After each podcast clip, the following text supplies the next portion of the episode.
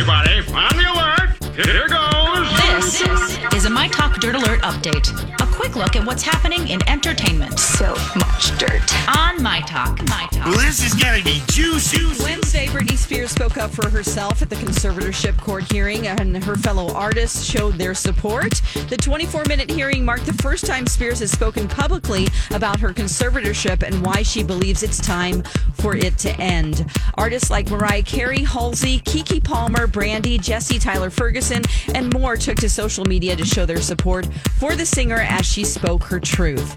A new study found that nearly 100% of COVID 19 deaths happened in people who were not vaccinated. According to an Associated Press analyst of CDC data, only 150 out of 18,000 COVID deaths recorded in May involved people who were fully vaccinated, less than 1% of the total. The hospitalization rate was even lower, just 0.1% of more than 850,000 cases in May involved a so called breakthrough infections from vac- vaccinated patients. Currently, about 63% of eligible U.S. adults have received at least one vaccine dose.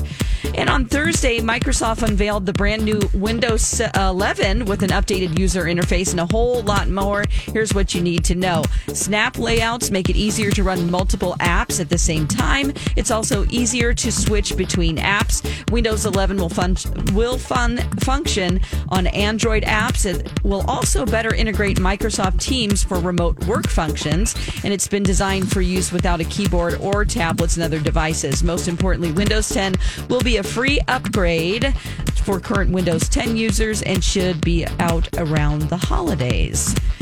All right, Trisha Yearwood is celebrating 30 years in the industry. On August 13th, she's releasing Every Girl, the deluxe album. She's paying tribute to her first hit with an acoustic re recording of Every Girl. The album will include three unreleased tracks. Once again, that's on August 13th. And uh, if you're still watching Duck Dynasty, uh, star Kay Robertson was hospitalized after her dog attacked her. According to the report, Kay was bit on her lip and was um, having some issues that I don't want to say this early in the morning. Uh, Phil recalled she takes the rag off her face, and I'm looking at her top lip was split in two, about a quarter of an inch. Now, Kay says that she was preparing for bed and she leaned over to kiss her dog, who was fast asleep. The dog snapped at her.